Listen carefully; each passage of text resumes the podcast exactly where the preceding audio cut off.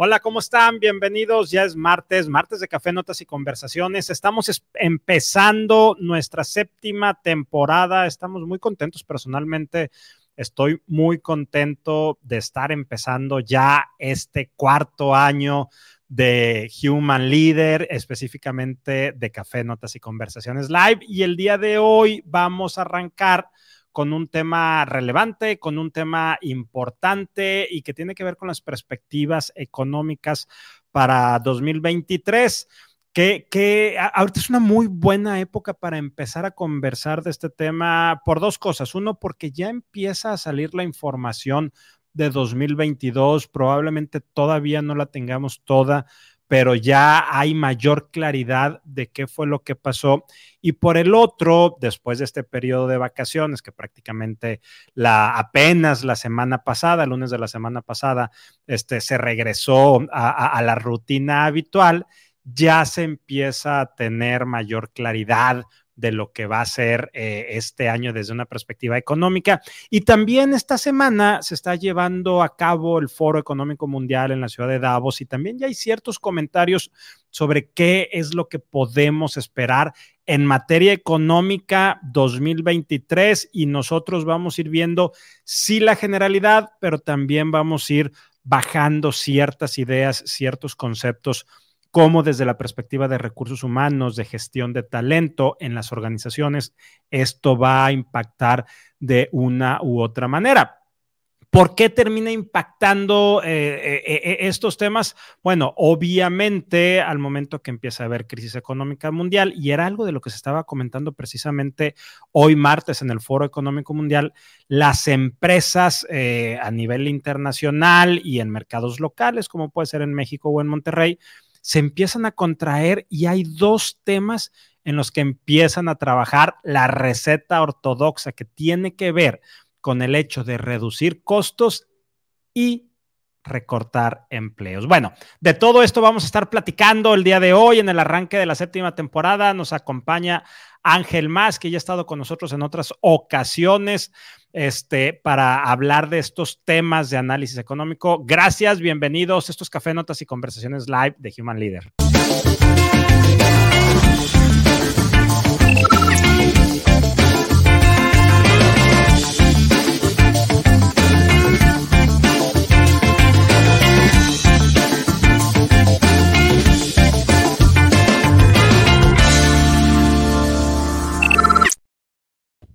Ángel, ¿cómo estás? Bienvenido, buenas tardes. Muy buenas tardes, Rogelio. Gusto saludarte. Gracias nuevamente por estar aquí con nosotros, por compartir este espacio. Nos, nos acompañaste a finales, ya prácticamente las últimas transmisiones del 2021, donde hablamos de las perspectivas del 2022 y ahora, bueno, Gracias por estar nuevamente con nosotros para platicar de lo que viene en el 2023. Ya he visto alguno de los análisis que estás haciendo puntualmente en tu cuenta en LinkedIn y en tu columna en el periódico El Financiero. Sobre eso me encantaría que pudiéramos platicar el día de hoy. Y a ver, Cuéntanos, Ángel, ¿qué podemos esperar para, para este 2023, para este año que, que está prácticamente iniciando, estamos en la tercera semana, y el día de hoy en, en Davos, en el Foro Económico Mundial, eh, entrevistaron al director general de una organización y él hacía referencia a todos los temas económicos que pueden venir y decía, el estado anímico en Davos es sombrío. Entonces me encantaría que teniendo este, esta frase de esta persona como contexto, nos platicaras ahora desde tu contexto y lo que tú estás viendo, ¿qué podemos esperar, Ángel? Bienvenido. Gracias, Rogelio. Eh, pues te comparto, mira, eh, haciendo un paralelismo, por ejemplo, de lo que sucedió el año pasado eh, o cómo comenzó el año y, viéndolo este inicio 2023. Eh, Hace 12 meses traíamos todavía los efectos de, la pandemia, ¿no? Y el famoso efecto rebote de, decir, oye, vamos a, crecer precisamente por una cuestión estadística, de que veníamos de, un retroceso quizás el más grande en 100 años a nivel global, no solamente en México. Y, se fueron ajustando las, las perspectivas económicas este, que inclusive hacia final de año se revisaron ligeramente a la alza, ¿no? Este, se empezaron a castigar precisamente eh, a raíz de que se, se, fue acabando este efecto rebote, eh, como señalaba.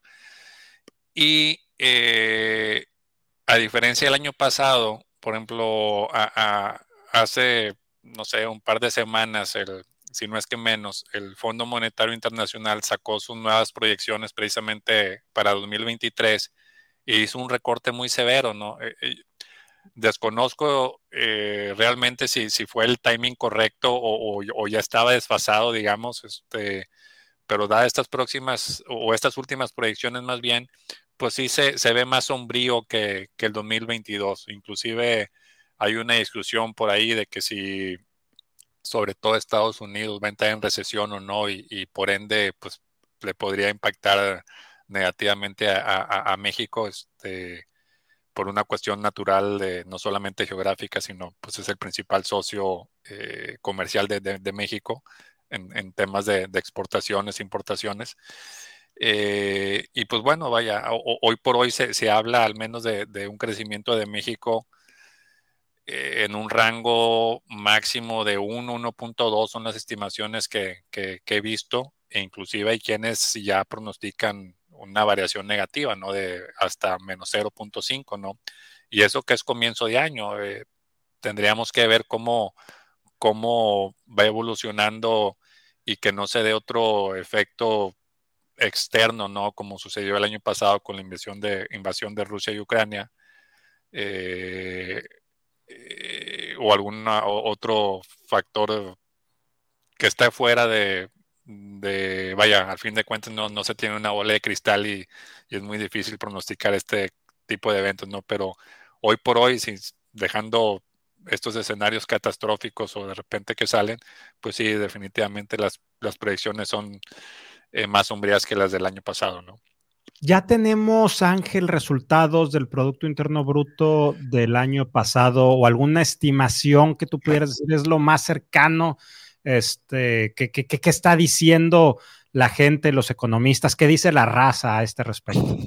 Pues mira, eh, todavía no se publica, de hecho va a salir, eh, si mal, si no me falla la memoria, el día último de este mes, pero eh, los últimos pronósticos se vislumbra un 3% de crecimiento entre 2.9, 3.1, 3.2 máximo, ¿no? Este, y esa fue la, última corrección que se hizo a la alza. Este, se, tenía un, pronóstico ligeramente menor y en el último trimestre parece que, que repuntó un poquito la, actividad económica, principalmente por consumo, este, que es el, componente que ha venido impulsando precisamente al PIB. En el entendido, vaya, desde muy, siendo muy, muy simplista, ¿no? Este, la, fórmula de, de medir el PIB desde el punto de vista de la demanda agregada, como decimos nosotros los economistas, que es el PIB más el consumo, más la inversión, más el gasto de gobierno, más las exportaciones netas. Digamos que el principal motor ha sido consumo, ¿no? De hecho, consumo por lo regular explica un, dos terceras partes del crecimiento del PIB, ¿no? Entonces, lo, lo que suceda al consumo, pues obviamente tiene un efecto eh, pues muy directo, precisamente una correlación muy directa con el PIB. Y, y por ahí salió una nota hoy precisamente, ¿no? En, en, en, el, en un diario, en, el financiero, vaya, donde decía que, que, el consumo seguía creciendo, pero que en los últimos dos meses, este, en noviembre, la expectativa de diciembre del año pasado, es que ya se observa un, si bien sigue creciendo, la, la, la velocidad es, es, menor, ¿no? Este, y lo cual pues explica por, pues también por las tasas de, inflación, digo, las, tasas de interés que se han, mantenido altas, derivados de, la inflación que también ha estado alta y que según los pronósticos, este, al menos se tiene contemplado que la tasa de interés de referencia aquí en México eh, sea de doble dígito, es decir, eh, encima del 10% todo lo, lo, lo que eh, a lo largo de, 2023, ¿no? oye Ángel, perdón que te interrumpa aquí, quiero que nos ayudes a hacer una precisión. ¿Qué significa para nosotros la gente de a pie es decir, quienes no tenemos un, profundo conocimiento en temas económicos, inflación general alta, inflación subyacente más alta, tasas de interés muy altas, dólar bajo, Producto Interno Bruto más o menos. O sea, eso en el día a día, en el diario vivir, ¿qué significa? ¿Cómo nos repercute? ¿Cómo nos afecta? Ok, mira, voy a tratar de, responder tu pregunta, ¿no? Así con, peras y manzanas, ¿no? Eh, aquí en, vaya, en, México o en otros países, eh, los bancos centrales, eh, aquí en México es Banco de México o Banjico, uno de los mandatos o, el mandato que, se maneja aquí en el país es que el Banco Central debe controlar la inflación. Y, el instrumento que tiene es precisamente la política monetaria, ¿no? En, otras palabras, es cómo mueve la, tasa de interés hacia arriba o hacia abajo, ¿no? Si la mueve hacia arriba es precisamente para tratar de, frenar la inflación, eh, que es el alza generalizada de precios. Eh, y aquí es, ¿qué fue primero, el huevo o la gallina, no? Este, eh, la, inflación, hay que recordar que, fue un efecto global derivado de, todas las disrupciones que hubo en la cadena de suministros y que por una escasez de, oferta y haber la misma demanda, pues se, encarecieron todos los productos, ¿no? Vaya la ley de oferta y demanda, ¿no? Entonces, precisamente para tratar de, mitigar ese, ese sesgo a la alza de, la inflación, eh, eh, muchos bancos centrales, incluyendo México, pues, empezaron a incrementar la tasa, ¿no? Este, eh, a lo largo del año pasado, inclusive desde finales de 2021, ¿no? Este, en todas las decisiones que hubo del Banco Central aquí en México, este, en todas hubo, hubo incrementos. Eh, ahora bien, ¿cómo repercute en el día a día, no? Este, y es muy buena tu pregunta, muy buena tu observación, sobre todo por las cuestiones del tipo de cambio cada vez que, un banco central eh, modifica la, hacia arriba, incrementa la tasa de interés para la gente que tiene crédito a tasa variable, dice, híjole, pues me estás encareciendo el crédito, ¿no? Este, no estás incentivando el consumo. Pero lo que muchas veces perdemos de vista es que eh, ese incremento en la tasa de interés eh, de alguna manera impactado el tipo de cambio y, por eso hoy por hoy vemos eh, que se habla del famoso superpeso, ¿no? Y, ahorita explico por qué. Eh, si, yo te diera elegir, Rogelio, entre invertir en Estados Unidos a una tasa del 2% o en México a una tasa del 10%, ¿qué, ¿qué, elegirías? En pesos, obviamente, ¿no? Digo, sería cuestión de, percepción de, riesgos, cada, cada quien es diferente, ¿no? Pero a lo, que, a, lo que voy y lo que ha hecho eh, el Banco Central aquí en México es, si Estados Unidos mueve, no sé, 25 puntos base, eh, Banjico también lo, mueve, de tal manera de, ir moviendo eh, la tasa manteniendo el mismo diferencial, ¿no?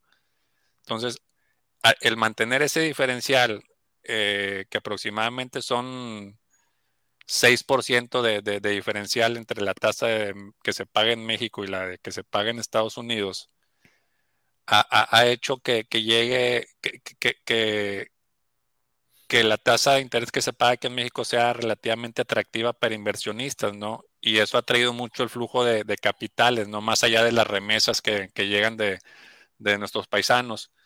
Y, y, pongo el ejemplo, o sea, eh, México es un país emergente, eh, por ejemplo, con el conflicto de, Rusia, eh, pues muchos capitales que estaban ahí por, obvias razones tuvieron que, moverse, ¿no? Esos portafolios de inversión de las grandes corporaciones, ¿a dónde fueron a parar? Pues seguramente una parte a México, ¿no? y, a, otras economías emergentes, ¿no? Que, hoy por hoy, pues, nadie va a querer poner su, dinero en riesgo en, un país que está ahorita en, problemas de, guerra este, y declaración de impagos y cosas de esas, ¿no? Congelamiento de cuentas y todo lo que eso conlleva. Eh, pero vaya, entonces, eh, a, lo que voy es, por, un lado se encarece el crédito, pero por otro lado el tipo de cambio se ha favorecido, ¿no? Entonces, eh, digo, ¿cuál prefiere la gente?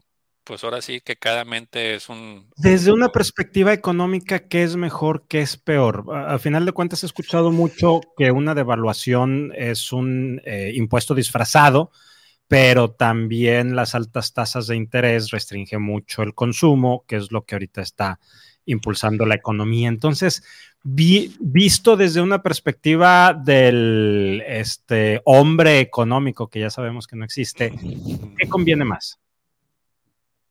Híjole, pues ahora sí que depende la, la, posición que tengan, ¿no? Esa misma pregunta me la hacían, este... Tírate a lo hondo, Ángel, tírate, tírate. No, por, ejemplo, oye, si, si eres importador, pues obviamente te, te, te conviene que, que, esté más, más barato el tipo de cambio, pues estás pagando menos por el mismo bien o servicio, ¿no? Pero si eres exportador y sobre todo ahora con la famoso nearshoring o relocalización de empresas que han venido aquí a México precisamente para exportar, pues sí exporta y, ah, que le han dado dinamismo también al, PIB, ¿no? Entonces, este, de, alguna manera, este, eh, dices, híjole, ¿a, quién favoreces? Pues jalas la cobija y, destapas a uno, ¿no? A ver, te este voy a interrumpir nuevamente. A los que somos así como tú y como yo, empleados, asalariados, que tenemos un jefe, que estamos soñando con una cultura organizacional que conecte con nuestro propósito, ¿qué nos conviene? Si me dieras a elegir es eh, un costo de crédito bajo, o sea, que la tasa bajara, ¿no?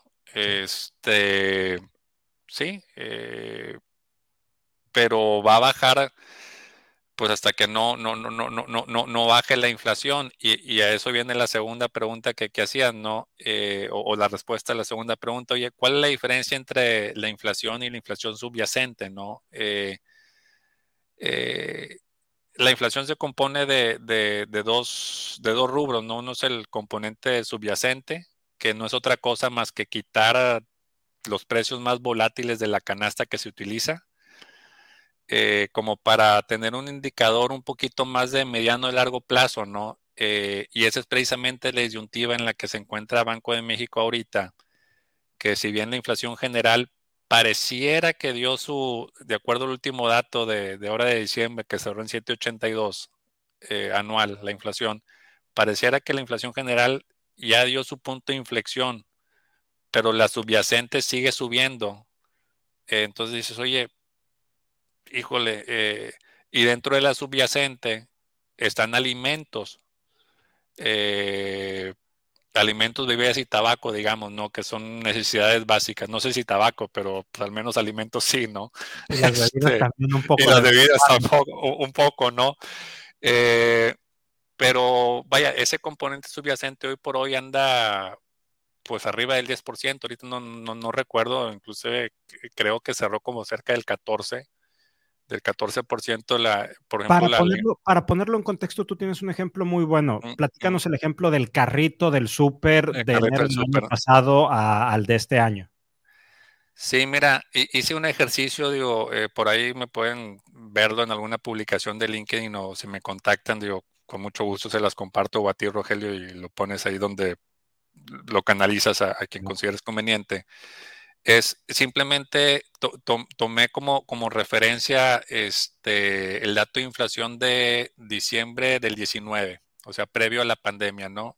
Eh, y, quitarle precisamente el efecto inflacionario, ¿no? Este, ahorita hablabas de de reducción de, gastos de nómina en empresas y eso. O sea, sueldo y salario no, suben de la misma, en la misma proporción que la inflación. Entonces, de alguna manera, eh, se está perdiendo el poder adquisitivo. Y, el ejercicio que hice fue precisamente eso. ¿Qué tanto se ha perdido el poder adquisitivo de diciembre del 19 al cierre del 22? pues aproximadamente lo que compramos ahorita de, un carrito a finales de 2019, un carrito de supermercado, cualquier cosa que hubiéramos comprado, ese mismo carrito hoy por hoy, eh, solamente compraríamos el 66% aproximadamente. O sea, se perdió una tercera parte de, o, un 33% de, de poder adquisitivo, ¿no? Por eso, también como dices a los de a pie, cada vez que vamos al supermercado dices, oye, ¿qué compré? No, este, traigo menos y pagué más. Wow, este. pregunta retórica. ¿Eso en el transcurso del tiempo se llega a recuperar de alguna manera o es algo que ya no se recupera? No, difícilmente, este, difícilmente vamos a, observar eso, Rogelio. Eh, lo ideal fuera que se recuperara, ¿no? Pero, pero sí llevamos un rezago, ¿no? Que, también, por cierto, eh, alguien realizó el mismo ejercicio con el salario mínimo ahora que se incrementó a, no sé, 200, 200 cigarras de pesos, que tenía 40 años o no sé cuánto tiempo de no actualizarse. Eh, digo, desconozco exactamente la, fecha de cuánto, ¿no? Este, hay otras modificaciones como las de ley de vacaciones, que esas sí creo que son los 40 años, ¿no? Eh, pero, pero hacían el mismo ejercicio con, digo, con gancitos, ¿no? Oye, ¿cuánto me alcanzaba con el salario mínimo anterior? ¿Cuántos gancitos podía comprar? Y pues salían más o menos tablas o resulta que ahora con el incremento de eh, o este nuevo salario mínimo podías comprar menos, ¿no? Este, por lo mismo, ¿no? Crece más rápido la inflación que, que, el incremento de sueldos y salarios. Y desafortunadamente, sobre todo en alimentos, no quiero hacer hincapié, pues pega a los que la gente de menores ingresos, ¿no? Este, eh, mucha proporción de, su sueldo y su salario pues se va en vivienda y, alimentos, ¿no? Y, y párale de contar, o sea, ya, ya no, mucho se habla, oye, en México no se ahorra, bueno, pues ¿cómo quieres que ahorres si simplemente no me alcanza, ¿no? Este, por más de que cambie mi, o sea, modificado mi, mi canasta básica, ¿no? De que ahora consumo puras tortillitas, pues aún así, ¿cuánto es el precio de la tortilla? Este, inclusive hoy salió también una nota donde precisamente para combatir el encarecimiento de la tortilla, que es un producto básico, eh, se está poniendo un impuesto de, no recuerdo qué tanto, 40-50% a la exportación que se utiliza de, para maíz para la producción de tortillas, ¿no? Como para controlar el precio, ¿no? Pero, eh, pues al final de cuentas es oferta y demanda, ¿no? Dices, oye, eh, vas a, ponerle un, freno al, exportador, que es el que te, está dando el, dinamismo o, o, te está sumando algo de valor al PIB híjole, son de esas medidas este, a veces difíciles de, compartir. Yo en lo personal no, no, no, comparto esa medida, pero pues bueno, alguien tiene que tomar decisiones y, el tiempo dirá, ¿no?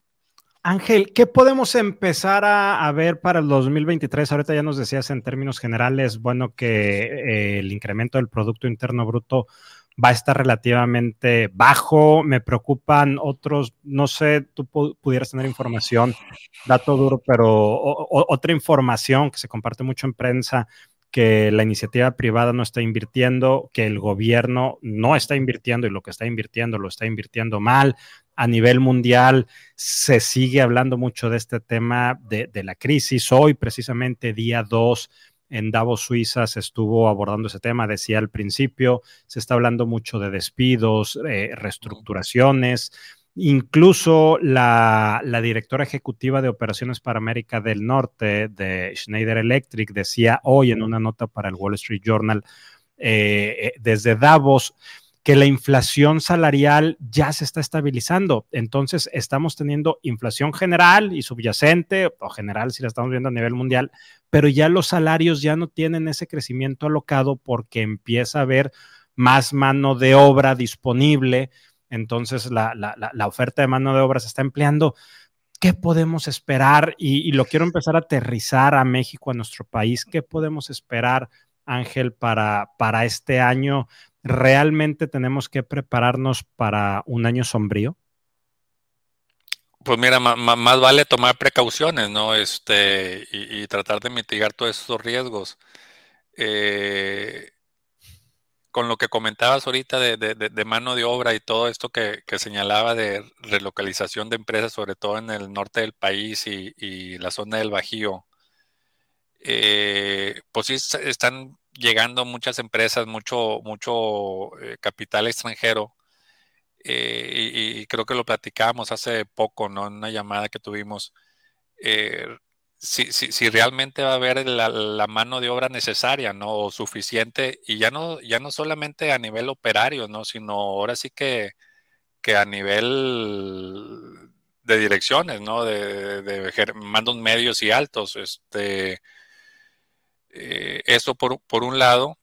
Y, y por otro, sobre todo que, muchas de estas empresas son del giro manufacturero, y como tú bien señalas, pues mucho tiene que ver con el costo de la mano de obra, es si desde el punto de vista de políticas públicas aquí en México le vamos a seguir apostando a mano de obra relativamente barata a nivel global, porque mañana pasado, vaya, si esa es nuestra ventaja competitiva, pues puede venir, no sé, otro país y, quitarnos esa ventaja en lugar de, de, pensar, no sé, alguien en algún momento le llamó, en lugar de manufactura, es mente factura, ¿no? Este, de pensar en una economía más basada en el conocimiento, algún tipo Silicon Valley, más difícil de replicar.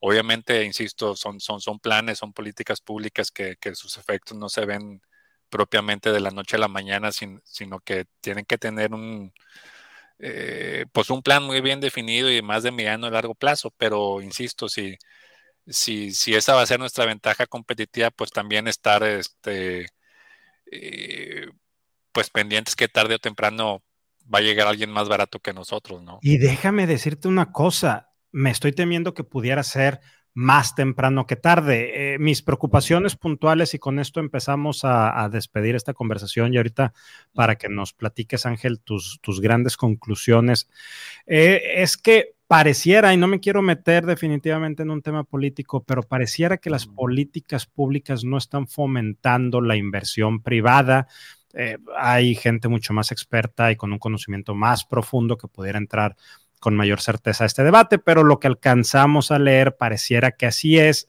y que nos estamos, que gran parte de la economía se está soportando aparte del tema de las tasas que ya, que ya decías, que bueno, es un importante eh, ingreso de, de, divisas y eso mantiene el tipo de cambio, mucho lo que tiene que ver con las remesas, tanto las remesas de los migrantes mexicanos trabajando en el extranjero, como de los extranjeros de clase media y clase alta que están viviendo en ciertas ciudades del país, Ciudad de México específicamente.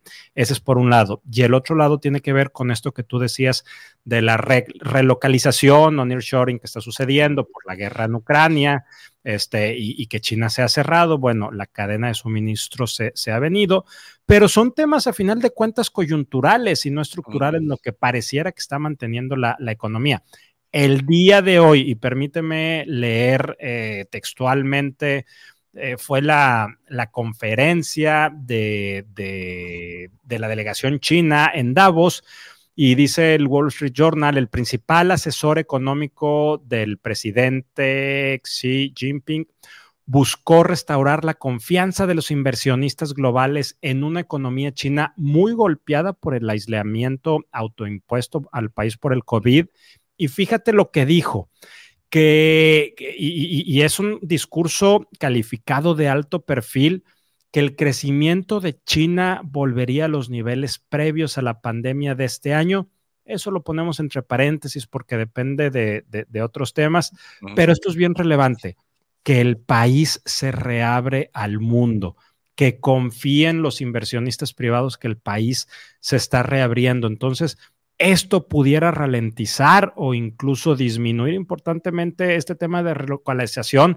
Y si ya estamos en un ambiente complejo y las políticas públicas aparentemente no están fomentando este tipo de inversiones, podría traer, y esta es la, reflexión, pregunta que quisiera hacerte, quisiera escucharte para, para ir cerrando, esto podría traer presiones adicionales e interesantes a la economía mexicana y como ya lo dijeron en Davos, cuando la economía de un país empieza a trastabillar, al que le pega es a las empresas. ¿Y qué hacen las empresas? Costos, despidos y reestructuraciones. Es correcto, de hecho lo, resumiste muy bien. Usted, lo que estamos viendo es meramente un efecto coyuntural y, no propiamente eh, gestionado internamente, o sea, ha sido una cuestión que ha caído afortunadamente de rebote, ¿no? Y, y aún así los crecimientos no son tan altos como se pudieran esperar. Eh, hay otros temas que, también lo, lo, tocaste muy por, encima de, cómo incentivar la inversión, pues eh, inclusive eh, investigaciones o, comunicados de, algunas encuestas del propio Banco de México comentan que cuáles son los, los componentes que, frenan precisamente esa inversión. Pues uno es el problema grave de inseguridad, eh, digo, en algunas zonas del país más que en otros eh, la cuestión de Estado de Derecho. Eh, y, esas cuestiones pues sí son propiamente internas, ¿no? Este, eh, o, poniendo otro ejemplo, ¿no? Decir, oye, lo del tipo de cambio, oye, pues sí, pero insisto, también es coyuntural, el crecimiento económico no está dando, o, si lo, o si lo midiéramos per cápita también, o en términos reales, descontando inflación, pues es negativo, ¿no? Entonces dices, oye, pues sí o no, y pues por eso mm, te comento que lo resumiste muy bien, es puro efecto coyuntural desde mi punto de vista. Qué bueno que se está dando, pero en algún momento se, van a reacomodar las, piezas de, este rompecabezas y, esas inversiones que están llegando al país pues, pudieran este, irse para otro lado, ¿no? Es, eh, y tener eh, los impactos en tipo de cambio, en desempleo, en... Eh, no lo sé. Este, otras aristas pudiera tomar esta, esta cuestión y pudiera encrudecer más todavía el, entorno o los, los pronósticos que son sombríos, ¿no? O relativamente sombríos en, relación al año pasado. Ángel, antes de despedirnos, necesito hacerte tres preguntas. Por favor, no vayas a divagar, no vayas a decir que no sabes, ni vayas a decir que depende. Inflación, tasas de, de interés, tipo de cambio? ¿Qué pronósticos arrojas? Y ahí tenemos grabado el del año pasado, ¿eh? Ok, mira, de, de tasa de interés creo que si se sigue alto, eh, seguramente por arriba del 10 o 9, 9 altos. Eh, eso va a depender de la inflación y que se va a mantener, eh, se va a ajustar un poquito más rápido, este, pero sí se va, se va, se va a mantener todavía fuera del rango del 4% máximo que tiene Banco de México, ¿no? Este, eh, digo, ¿qué tanto? Pues ahora sí depende de muchos factores, pero definitivamente se va a quedar fuera de rango un año más. Eh, tipo de cambio, hoy por hoy lo veo máximo 21, 21 con 30 centavos aproximadamente en un rango entre 19 y 21.30, este, con los, las cifras del día de hoy o del día de ayer, ¿no? Este, obviamente esto puede ir cambiando a lo largo de, del año, ¿no?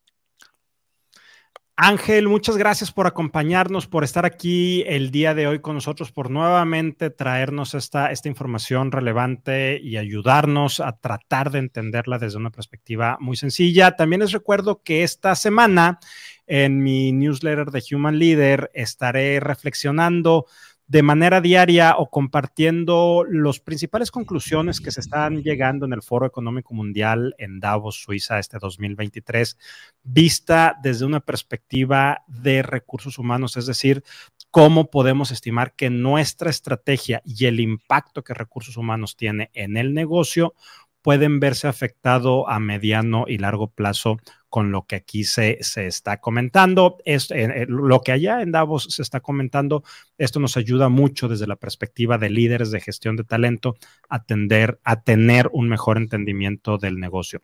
Ángel, te mando un fuerte abrazo. Muchas gracias por tu tiempo. Gracias a ti, un abrazo de regreso y muchas, muchas gracias a todos los que nos escucharon el, el día de hoy. Más que agradecido, Rogelio. Gracias a ustedes por acompañarnos en este inicio de la séptima temporada. Nos vemos la siguiente semana. Que estén muy bien. Esto es Café, Notas y Conversaciones Live de Human Leader.